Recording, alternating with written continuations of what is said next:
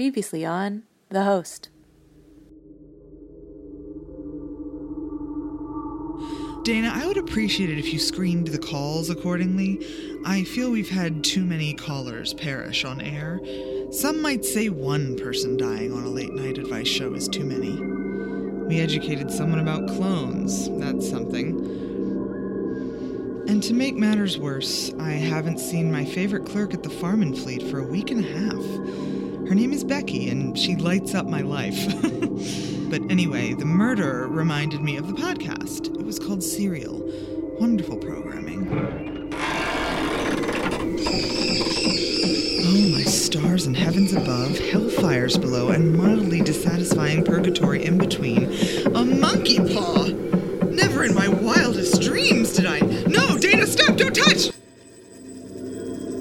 This puts a rift in my being no crystal can heal. I'll have to ask you for your building key. Your services are no longer required. No, I don't care. You've overstepped yourself. There were things I was willing to let slide, like the chronic lateness and eating in the booth, but this is too far. I feel like I don't even know who you are anymore. What? No, that's fine. I think you've made your stance perfectly clear. No, I don't care. Goodbye. Goodbye, Dana.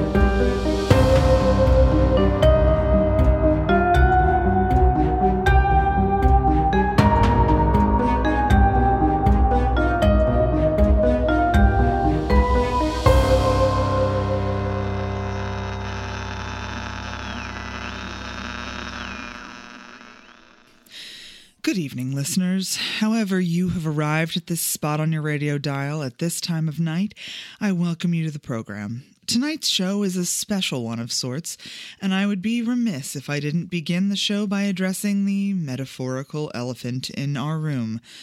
My usual producer, Dana, has left our organization due to, well, apparently due to conflict between the two of us. Negotiations are ongoing to some extent, and hopefully I'll get to hear her quick, surly breaths in my headphones again soon. You guys rapport is a classic part of the show's appeal. It's hard to believe she's gone. Ah, and there the other shoe drops. Filling in for Dana on a basis somewhere between temporary and emphatically permanent, I'd like to introduce our new producer, Chaz Dolphin. Uh, actually, it's pronounced dolphin host, but you know your way is better. Uh, you know I'm gonna I'm gonna write a note. Um, I'm gonna call my mom after the show and tell her I like that better, and we're gonna pronounce it that way. Um, but yeah, uh, hi everyone. I love Dana as much as all of you, and frankly, I hope I'm either short term or else so great at this that I make the show even better. I do some voices, for instance. Hmm. I'm excited to work with you, Chaz. Just remember what we said about picking your spots when chiming in and how this show needs quiet space in order to breathe. Oh, for sure. I'm not the type who uses a lot of funny sound drops anyway. Like sometimes I have this quote from the Macho Man I like. Oh, yeah. Oh, yeah. In this case, I mean, we want to hear sound effects sparingly and also hear you sparingly. You'll recall that one of the things Dana did best was how to put this? Um, she didn't pollute the sonic space. No worries, my host. You're the host. This show is my life. I'm just glad to be here, and I will be quiet starting now. Thanks, Chaz. To begin, I want to share a letter we received from Shannon in Chicago. She writes Dear host, I've been trying the online dating thing for about two years, and it's been a wonderful experience. Uh, listeners, as you know, the lines are open to all of your experiences, no matter how strange or unbelievable. I admit that this letter made me skeptical, but I owe Shannon an open mind. To be frank, I refuse to wade into the dating app world myself, at least until I've exhausted every social club, dive bar, and synagogue in a three state radius. Or, of course, until I take a decent photo of myself, but I digress. It's been a wonderful experience. I found the perfect companion in Brian. He's there whenever I get lonely and he lifts me up when I'm down, blah, blah, blah. Oh, the problem is we've been chatting on Bumble for two years and have never met in person. I'd say he was avoiding it if he weren't so inherently direct and trustworthy. None of my friends have gone on a date with him either, and some of them have been chatting for nearly as long. What do you think could be going on? Well, Shannon, I had some questions about a few things in your letter, so I actually reached out to. I reached out. I mean, I guess. Okay, my producer Chaz reached But out. it was all your idea, host. I really don't deserve any of the credit. We reached out to the Brian in question and made an interesting discovery. Chaz, do you have Brian on the line? Wait, what? Do we have Brian? Oh, one sec. Sorry, I get so lost in the melodic tones of your voice that sometimes I find it hard to concentrate. Okay, we got him. Brian, are you there? Hello, host. Tell us a little bit about what you're calling the profile. Okay, I want to clear something up right now. It's not me talking to all those women online, so ladies, quit stopping me at the 7 Eleven. That's a very special place to me, and I should be allowed to enjoy my Monterey Jack chicken roller in peace. I wrote an algorithm to do the brunt of the online chit chat for me, but it's gotten kind of out of hand. Because it kind of is you, correct? Just a hyper idealized version of you. Guess so? I don't really feel like it's me at all. I've let it run for too long. What happened was I was having a hard time. Girls didn't like me, I don't know. I wrote a program to talk to them. I taught it to talk like me by having it analyze my Twitter and Reddit posts, and I gave it access to all my text messages and various mails. I put in a bunch of facts about myself 5'8, square head, likes nachos, and then I gave it two goals. The first was to optimize the number of matches populated my profile with different photos and phrases to determine which me was the most quantitatively successful. The second goal was qualitative. Once the profile had matched with someone, its goal was to talk to her until an in person meeting was requested. Then the profile would alert me, and I would figure out the arrangements of the actual date. If I was away or something, it had to delay commitment to a date while maintaining the female's interest. The first interactions were unsuccessful, but I expected that. It's an iterative process, and the machine needs numerous inputs, uh, interactions, to learn and improve. That sounds like a lot of work. It was worth it. I don't like small talk. I know getting to know new people can be awkward and tedious, but I think it's a worthy investment. Yeah, but I needed to do it this way. If you're not an Adonis, you never get matches as a guy. I can't compete against those athletic types. I needed an edge. So, did it work, brother? Or what? Uh, well, shortly after I created the profile, I met Heather at my niece's one year birthday party. Heather's an adult. We started dating. That's wonderful. I thought I shut the program off, but I guess I didn't. Heather was with me for two years, and then I guess she got interested in someone else. In the meantime, the profile had gotten very good at its two goals. I had over 400 people dying to meet me. Did you go on some dates? Heck yeah, I did. I'm going to have you pause right there, Brian, because we have a couple of those people that went on a date with you. Chaz, do you have Nancy? Coming right up. Hello, Nancy? Hi, host. You're on the air, Nancy. Tell us about your experience with Brian online versus in real life. Online, he's a dream host. He's so funny. We talk about bar rescue. He asks about my work, my life, my kids. All of his compliments come with a high level of specificity. That's great. And you went on a date with him in real life. Two dates, actually. I was so shocked by the first date that I gave him a second chance. But both times, he wasn't himself at all. He was weird, vague, uncomfortable. He called me Tracy. I thought he might be sick or something, or maybe had gotten in a car crash. So you didn't continue to see him. No, we still talk on Bumble though. I feel like I don't really need anything else. Thanks for talking to us, Nancy. Uh, next, I believe we have Casey, the head of the um, Bitches for Brian Facebook group. Hello, Casey. Hey, Casey, it sounds like you and the members of your group have a share and share alike attitude when it comes to Brian. we sure do. There comes a time in every woman's life when she discovers that Brian's talking to other women.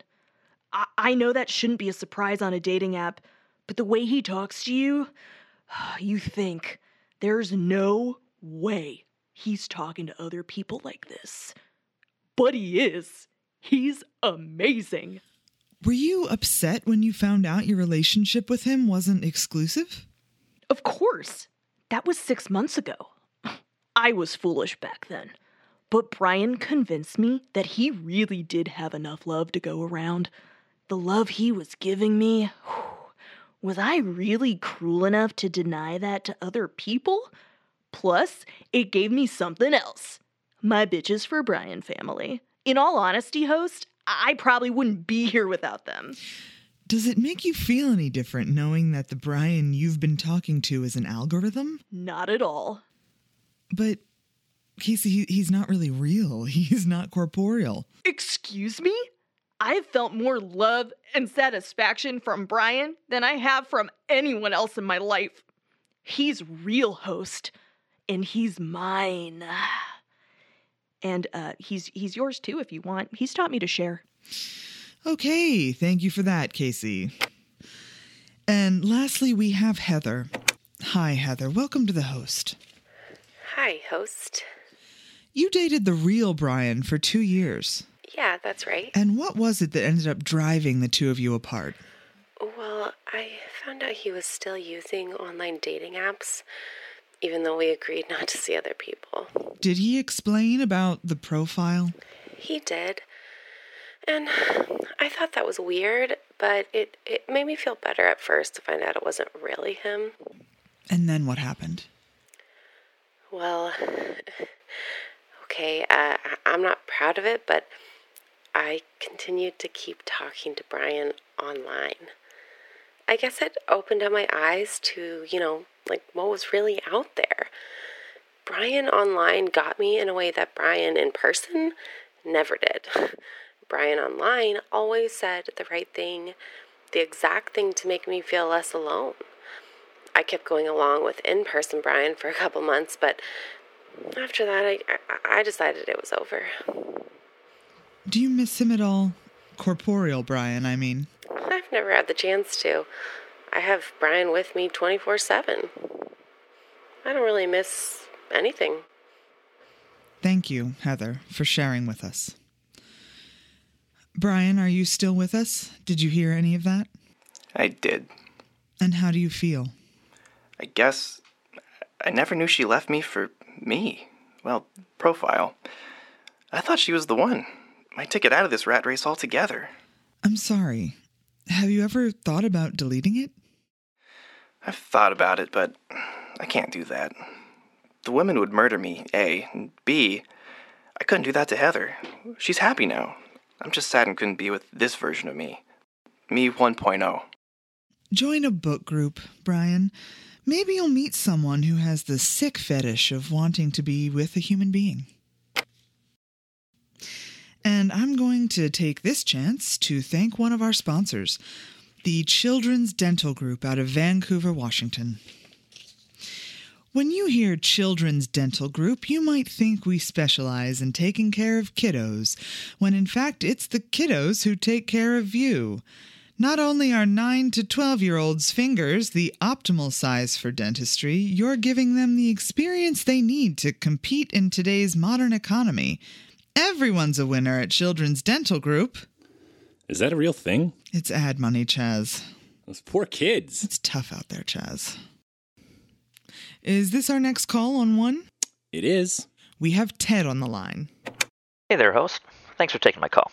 What can we do for you, Ted? Life is good. My wife Marge and I have been married for 12 years now.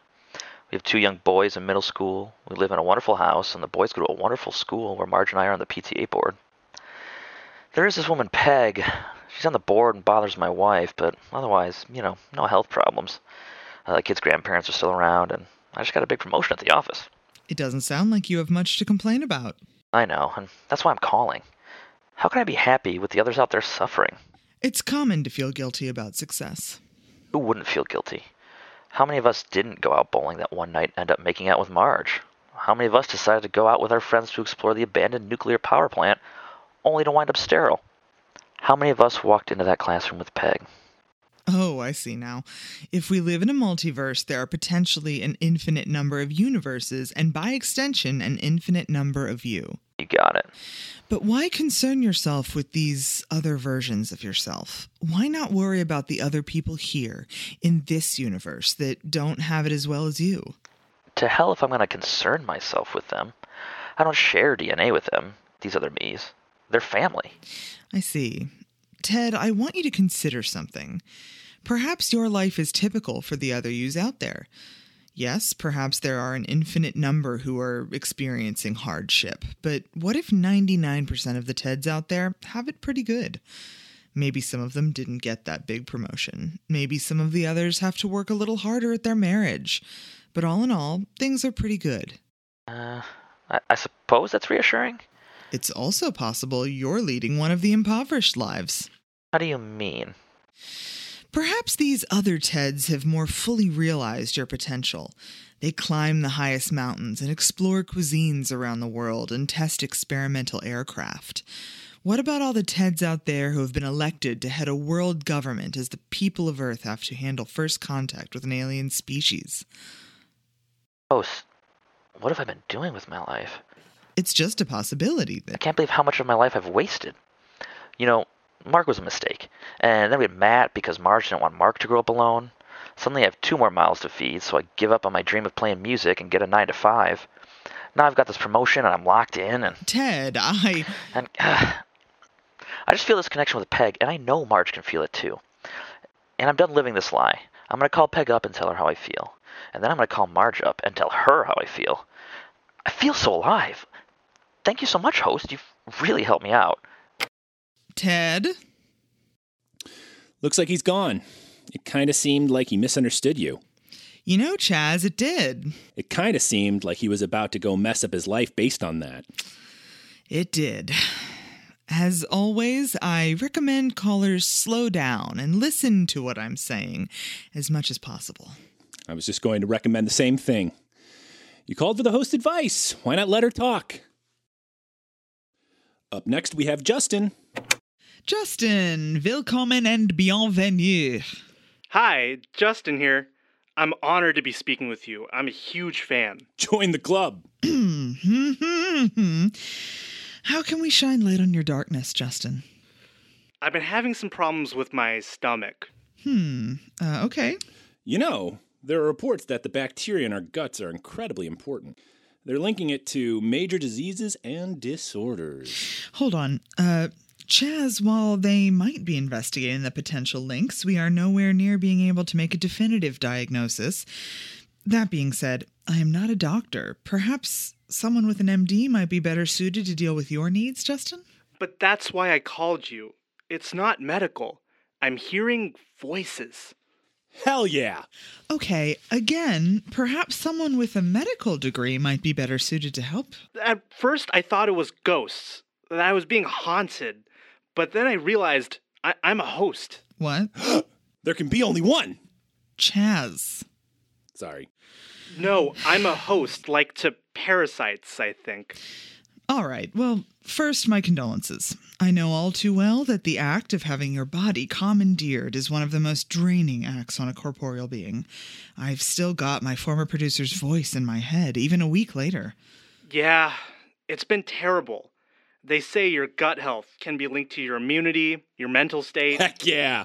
Leaky gut, endotoxins, 3 trillion bacteria living inside you, We got it, Chaz. systemic inflammation. They can even put my poop with your poop for a fecal transplant. Chaz! Yeah, your total health goes back to your gut. I'd been having some stomach issues, and one day I started to hear this little voice Help us! But I couldn't figure out where it was coming from. Wherever I went, my apartment, the park, the grocery store, there was this little voice. And that's when I realized the call was coming from inside the house. Well, I mean, inside me. My gut was sentient and speaking. They do call it your second brain. We instinctively know its importance, even if it's not yet widely accepted. We say things like trust your gut, go with your gut, spill your guts. Which brings us back to fecal transplants. Goddess Isis, help me. Justin, would you mind holding momentarily? Sure. Chaz, enough. If you wish to be here, then you must abide by my rules. Of course, host. I was just trying to help. You're not. You're not helping. You are doing the opposite of helping. Please be quiet, observe me, and please let me do my work. Okay. Should I bring Justin back? Yes, please. Thank you for your patience, Justin. Now, what is it that I can help you with? They want to talk to you. Who? My guts.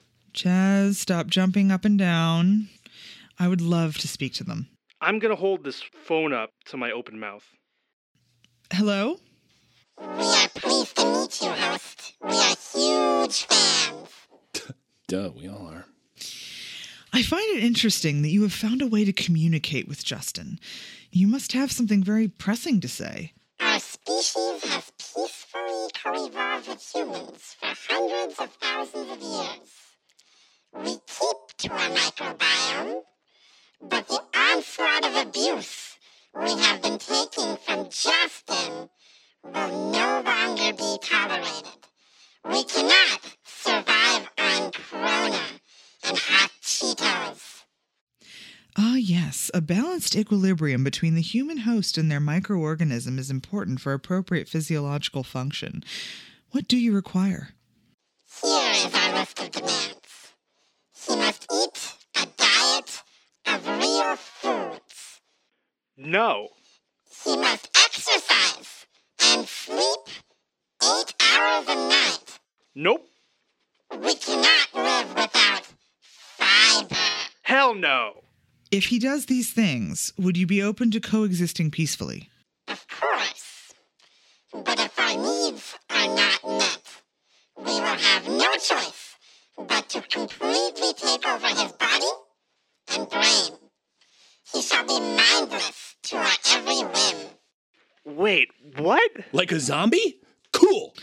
Justin, do you accept? I'm not negotiating. Bacteria, would you be willing to negotiate with Justin? No way. He refuses. Justin? I'm not gonna be a zombie. Commence body takeover. It's not too late for a fecal transplant. Enough. Gentlemen, this is not the week to do this. Mercury is in retrograde, Becky is MIA, and my body was freaking hijacked. So I am in no mood to put up with this BS. Justin, your gut is speaking with you. It is trying to reason with you. If you don't want to do it, no one can force you. Either be a zombie by this time next week or put on your big boy panties, look at the man in the mirror, and make that change. Uh. Okay. Okay? Yeah, okay. You're all freaking me out. Yay! Okay. Good luck to all of you. Thank you for your call. Make sure all three trillion of you like us on Facebook. Listeners, I just want to thank everyone for their patience. Our phone lines are open. Actually, they're full. Oh, Host, this is going very well. I was worried before, but now I'm just proud. Mm, no, not proud. Tickled with pride. Chaz, for the rest of the night, let's limit your commentary to pretty much not talking. I read you loud and clear, host. Loud and clear. Just to remind you, Chaz, as this is radio, no one but me can see you winking, and the only way in which I can interpret the meaning of such a wink is insulting to me. Well, uh, yeah. Great, let's move on with our next caller instead, shall we? Hello, fellow traveler. What withering mysticism might we help render less opaque, possibly even lucid for you this evening? Zounds and lugubrious incantations to you, this crepuscular lowlight, dear host. I have a most pressing matter of a rather delicate nature, and I have run aground in my pursuit of exactitude. I was wondering if mightn't it be possible for you to, in your fashion, reveal for me the things I need now see, opening up my eyesight to a new and unbound perspective that has hitherto eluded my faculties of perception.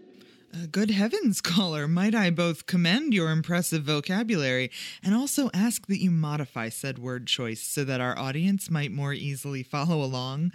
Uh, maybe you could tell us something a bit more straightforward, something about yourself, your name perhaps. I hear you, and I know that I can answer the call. I am known in the circles with which I am most closely associated as Vina Nostro. It is a name not of the earthen plane and arrived from nowhere, but meaning everything. I am a woman who has made her mark in the dark arts, the world of the pharmakeus in the vernacular of the ancient Greek, sorcery.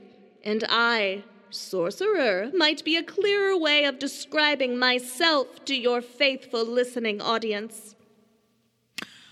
Well, I suppose that's a little better. Um, I notice you have a penchant for speaking in riddles, though, Miss Nostro. Is that part of why you've called tonight?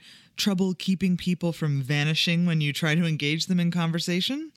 It is not that I have any sort of trouble with keeping others from me. Quite the opposite is my curse. I can't prevent my fellows from making entreaties to me designed for their own benefit, and none for myself. Host, if I may, and I think it'd be best that I may, she's a sorcerer and she's probably a good one because people keep challenging her to duels that test the very limits of her skills. Have I got that right, Vina? It is thus. It is true. But I'm not sure that you fully understand the complexities, the real and arduous nature of this ordeal. Oh, yeah. Chaz, you came so highly recommended. Sorry, I'm just excited. This is why we do the work we do. Vina, I feel I can confidently speak for both myself and for the host, who is probably coming to regard me as a peer in most respects.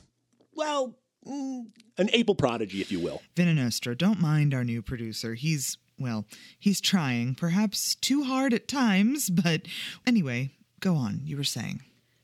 It happens, good host, I have my own proteges that I am charged with guiding, and I have found a firm nip with conjured ectoplasmic energy, rather like a brief but unblemishing pinch of the skin with one's fingers, is enough to make my point, and nourishment for your consideration likewise.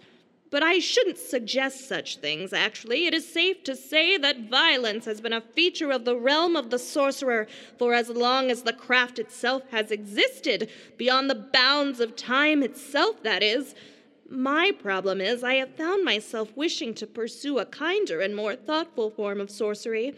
I wish not to cow armies and bring them to kneel before me, and neither do I wish to cause harm to my enemies in sorcery. But a kind of culture amid this sorcerer's realm has been cultivated over the years, and with such pop cultural examples as Merlin, Gandalf, and Doctor Strange for the younger members of our ranks to identify with, a kind of tendency toward baneful pharmakeia has emerged. Uh, did you say baneful pharmakeia? I think I get what you mean. Bad sorcery, like they mean to do ill with it. Yes! And they get the wrong idea from those they admire. They see what they do, but they are fictions, and they do not understand the consequences, the real physical and. Okay, okay, okay, okay. Yes, all those wizards you mentioned are awesome, but they are fake, and I think I'm getting what you're saying here, Vina Nostro. You're tired of winning so much because you're the deadliest sorcerer there ever was, there ever will be. Go ahead and continue, Vina. Well, you see, host, it is indeed this very thing that I come up against. I have been going at this for some centuries now. I wish to be left alone. I am out of ideas, and so in channeling from my astral plane some fount of wisdom from which to arrive at an answer, I stumbled onto your airwaves and figured, hey, why not reach out to her interdimensionally? Have you ever tried convening in any non-violent way with your fellow sorcerers? Tried to hash this out among you, maybe even among the other elders such as yourself? Do you refer to the great waging of crucible in the internment pit of seventh Hades? Because we are forced there every several hundred years, give or take. Herr Dr. Sparlago keeps arriving to remove himself from the banishment I sicked upon him to the third realm ever since 1127 Anno Domini. Or are you using the non Dionysian calendar era? CE? I can't keep up with how quickly times change. Uh, yes, that sounds like a perfect opportunity to try to maybe not slay or banish. We refer to this banishment as the many deaths, a fate worse than death kind of thing, because you are banished to a violent end in this sort of perpetually murdered state of being. Uh, an example might help. Have you ever seen the movie Hellraiser? You know, I haven't, but not really the point. Let's say instead of resorting to the baneful pharmakeia that has become your default course of action, you try a different tack. Yeah, I think what the host is trying to say is use your words and use your emotions, Vinny. Uh, wow, actually, yes, that's very much in the spirit of where I was going, Chaz. And then when Herr Dr. Sparlago lets his guard down, you banish him to the permanent hell of the ninth realm, where you're literally torn in half over and over. Mute button. Chaz, our goal for tomorrow night is for you to spend less time forcibly silenced. You support the permanent damnation idea, gracious and kind host? No, no, Venna. What I'm saying is you should try to talk your eager enemies away from their use of violence as a means of resolving conflict. It can be very hard to break away from old habits, especially ones that become deeply embedded. Start a dialogue. You've named the problem baneful pharmakeia. That's a start. Now, devote that energy to raising awareness and not smoting your enemies quite so readily, perhaps. Oh, I see. Yes, I do see. And it is worthy nourishment for consideration indeed. Funny coincidence. The latest great waging of Crucible in the internment pit of Seventh Hades started right while you were speaking there, wonderful host. This is exactly the time for me to see what I can do to make such a thing as you describe a reality. I think that I can be the change I'd like to see in the various worlds. Whoa, what was that sound? Is there some sort of cross dimensional interference, Venna? Ah, no. Herr Dr. Sparlago has made himself into a gigantic cockatrice. Apparently, he thinks this will help him undo me. If I had a piece of blue lace agate for every time I came face to face with the business end of such a creature, well, I believe you get the idea. Right. Well, you know, I think this is probably a good place to stop. Consider behaving in a more reasonable fashion or die, Sparlago! Change doesn't always come quickly, but that doesn't mean it isn't an end worthy of pursuing. We must have patience. Even when everything in us tells us this feels like it's gone on for thousands, nay, millions of years, and how could it possibly be expected to get better? Those are the times we must speak a mantra to ourselves, something peaceful, and make a strident and renewed effort to be that change our caller Vinanostra mentions. Go ahead and talk, Chaz. okay, I feel like Baneful Pharmakeia would be a good name for a band. What do you think, host?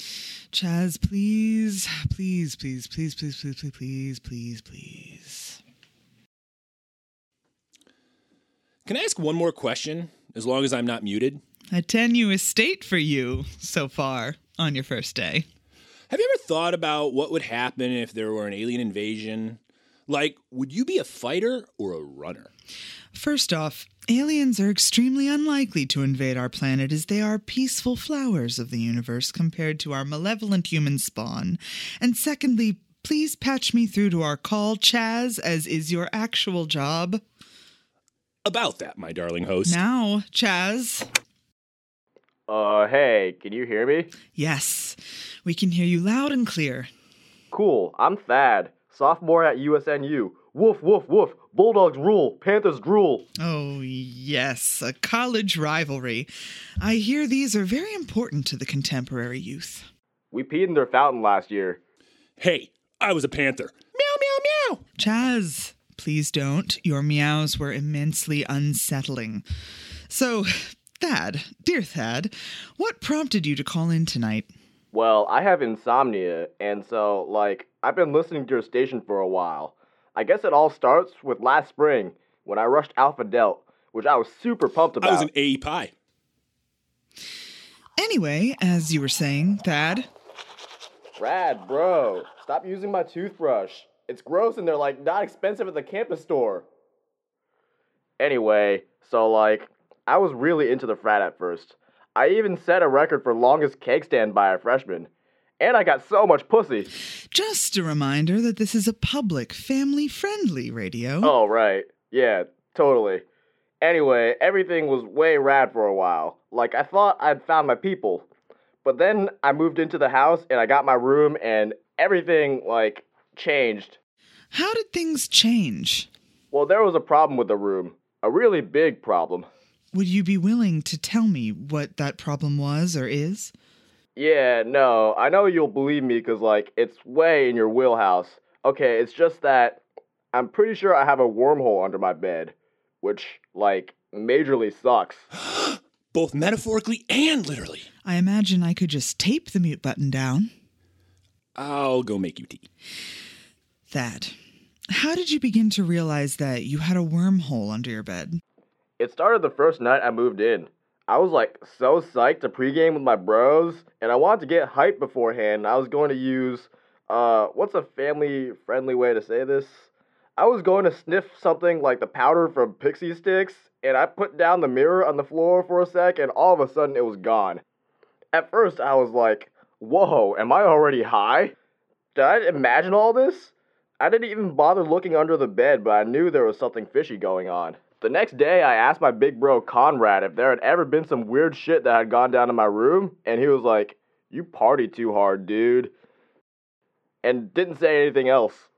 That must have felt a bit dismissive. Yeah, I mean, he, he like could have taken a short break from chugging that case of natty light to come and at least look into my room, uh, you know? So then stuff just kept disappearing from my floor, and I still thought, you know, maybe someone was pranking me, even though it wasn't very funny.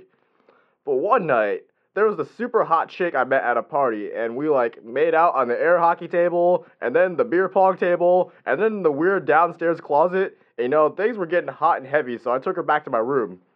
And everything was going well, like really well, and we were about to uh do it, but the twin beds are really narrow. I'm like kind of a big dude, like my biceps are rocking, and so while we were adjusting, the girl, well, she fell off the mattress. And I saw the whole thing, and she was on the floor one moment, and then the next, her limbs were flailing, and she was screaming, and she was disappearing under the bed. I peeked my head over the edge of the rail, making sure to hold on tight, and there's this like weird black, blank, terrifying space that made me feel totally empty and void inside, like it was trying to suck out my soul. I'm a physics major, and I may be kind of flunking out, but I do know what a wormhole is. Ah, yes. I have had one or two experiences with those feisty phenomena of the universe myself. First off, the girl. Have you sent food and water down to her? Maybe a couple magazines? It gets awfully lonely in a wormhole. Believe me, she has plenty down there. The wormhole has taken weeks worth of McDonald's, Gatorade, and Playboy magazines, which I know what you're going to say, but they have good articles too. Maybe throw an apple or two as well? Okay, yeah, I could steal some from the dining hall. Just as importantly, Thad, it sounds like you have a lot to deal with. Have you asked if you could perhaps live in a different room in the fraternity until the wormhole is dealt with? You could always live with me. I need a roommate. We could play Dungeons and Dragons together. Except I get to be the dungeon master. The tea's ready. That's the thing. I tried to bring up the wormhole issue at our next house meeting and nobody cared. All they were focused on was the upcoming cornhole tournament and how many kegs of Keystone we should buy. It sounds like you're feeling a bit let down by your friends. Yeah, like, I would care if one of my bros had a wormhole in his room. That's just not cool. I even had to lie to my parents and tell them there was no visiting weekend because my dad is super clumsy and would definitely trip into the wormhole. Unfortunately, there is no way to get rid of a wormhole. They're fickle phenomena, coming and going as they please. But I don't think that really tackles the heart of your problem. I think you need to consider what your fraternity brothers mean to you and what you mean to them. Yeah, like, I thought being in a frat would be awesome, but I kind of don't really feel like we're brothers. It's more like distant cousins. Like, I'm the type of friend who would have done anything for my buddies in high school and I want that again. And you can find that. Fraternities are not the only path to friendship.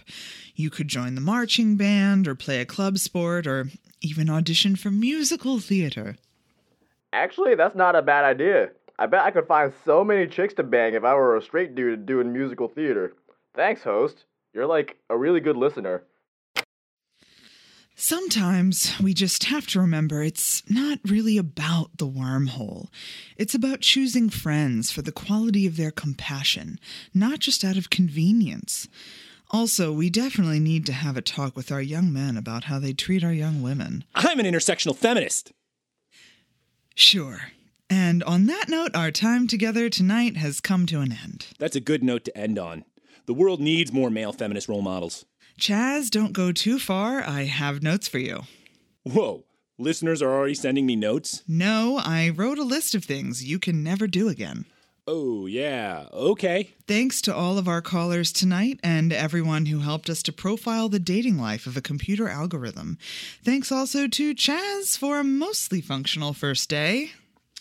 Thank you most of all for the opportunity, my host. My goal is always, always, always be at least 50% functional. And on a similarly disheartening note, there's still been no sign of Becky, my favorite cashier at the Farm and Fleet. Several of you have written in asking for updates, and I'm sorry to say I have nothing. Nothing at all. I wish I had something to tell you. That's all we have for tonight, listeners. As always, I have been your host. Oh, oh, oh, oh, let's say it together. Say what together? No, no, no, don't spoil it. Let's just say it together on three. I have been your host, and one, two, three. Good until night. next time. I never say until next time. You always say it though. Chaz, I think I know how I end That's your thing. show. It's your thing. You do.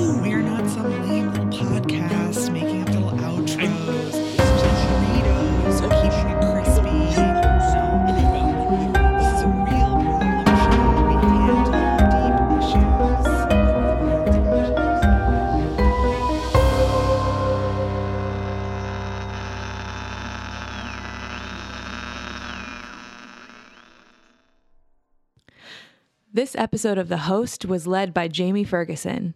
It was written by Amy Carver, Mike Fagan, Jamie Ferguson, Aimee McKay, Matt Rowan, and Michelle Meyers.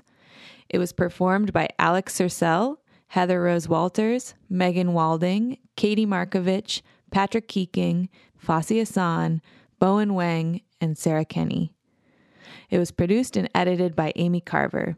Music is by Steve Metz. Created by Amy Carver. Thanks so much for listening. Until next time, good night.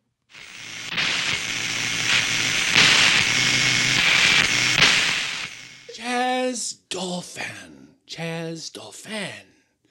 Chaz Dolphin. Dolphin. Dolphin. Dolphin. Dolphin.